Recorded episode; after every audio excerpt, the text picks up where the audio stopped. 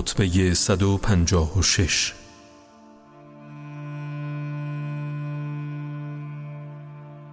در پیدایش فتنه ها هر کس که میتواند خود را به اطاعت پروردگار عزیز و برتر مشغول دارد چنان کند.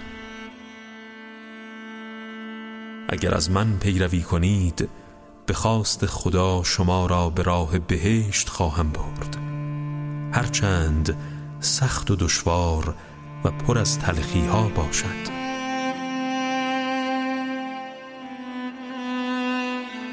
اما عایشه، پس افکار و خیالات زنانه بر او چیره شد و کینه ها در سینه‌اش چون کوره آهنگری شعله‌ور گردید.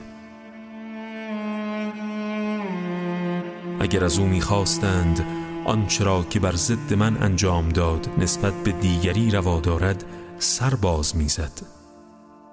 به هر حال احترام نخست او برقرار است و حسابرسی اعمال او با خدای بزرگ است.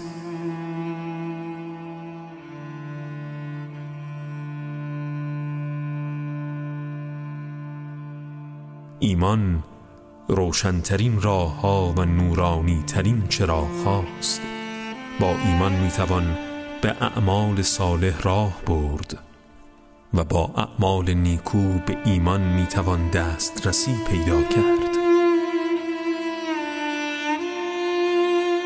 با ایمان علم و دانش آبادان است و با آگاهی لازم انسان از مرگ می‌هراسد و با مرگ دنیا پایان می‌پذیرد و با دنیا توشه آخرت فراهم می‌شود و با قیامت بهشت نزدیک می‌شود و جهنم برای بدکاران آشکار می‌گردد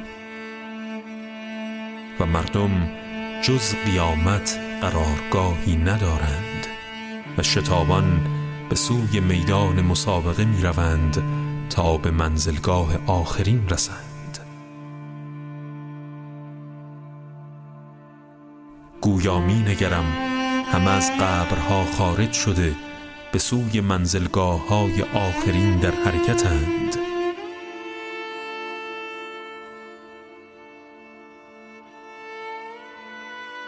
هر خانه‌ای در بهشت به شخصی تعلق دارد که نه دیگری را میپذیرند و نه از آنجا به جای دیگر انتقال مییابند.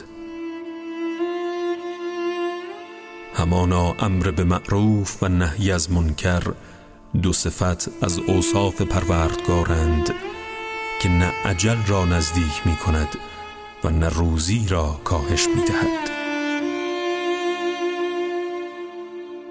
بر شما باد عمل کردن به قرآن که ریسمان محکم الهی و نور آشکار و درمانی سودمند است که تشنگی را فرو نشاند.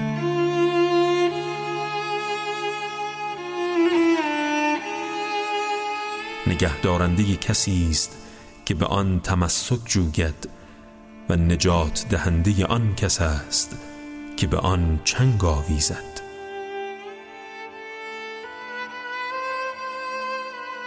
کجی ندارد تا راست شود و گرایش به باطل ندارد تا از آن بازگردانده شود.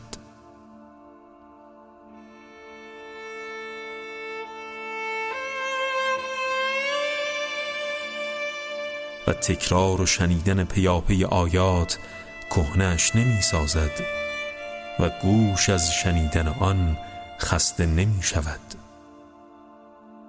کسی که با قرآن سخن بگوید راست گفته و هر کس بدان عمل کند پیشتاز است. در اینجا مردی بلند شد و گفت: ای امیرالمؤمنین، ما را از فتنه آگاه کن. آیا نسبت به فتنه از پیامبر خدا سؤالی نفرموده ای؟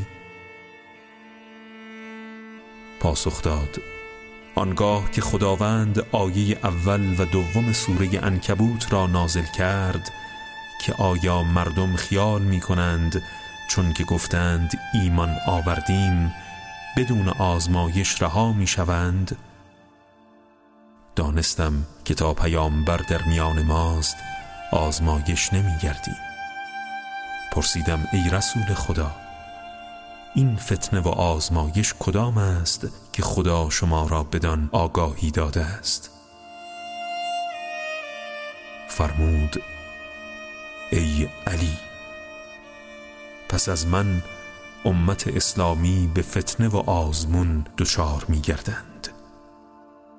گفتم ای رسول خدا، مگر جز این است که در روز احد که گروهی از مسلمانان به شهادت رسیدند و شهادت نصیب من نشد و سخت بر من گران آمد، تو به من فرمودی ای علی مژده باد تو را که شهادت در پی تو خواهد آمد؟ پیامبر به من فرمود همانا این بشارت تحقق می‌پذیرد، در آن هنگام صبر تو چگونه است؟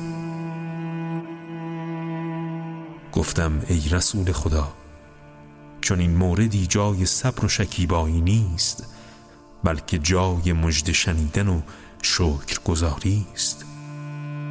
و پیامبر خدا فرمود ای علی، همانا این مردم به زودی با انبالشان دچار فتنه و آزمایش می شوند و در دینداری بر خدا منت می گذارند، با این حال انتظار رحمت او را دارند و از قدرت و خشم خدا خود را ایمن می پندارند. حرام خدا را با شبهات دروغین و هوس‌های غفلت‌زا حلال می کنند. شراب را به بهانه اینکه آب انگور است و رشوه را که هدیه است و ربا را که نوعی معامله است حلال می شمارند. گفتم ای رسول خدا، در آن زمان مردم را در چه پایه‌ای بدانم؟ آیا در پایه ارتداد یا فتنه و آزمایش؟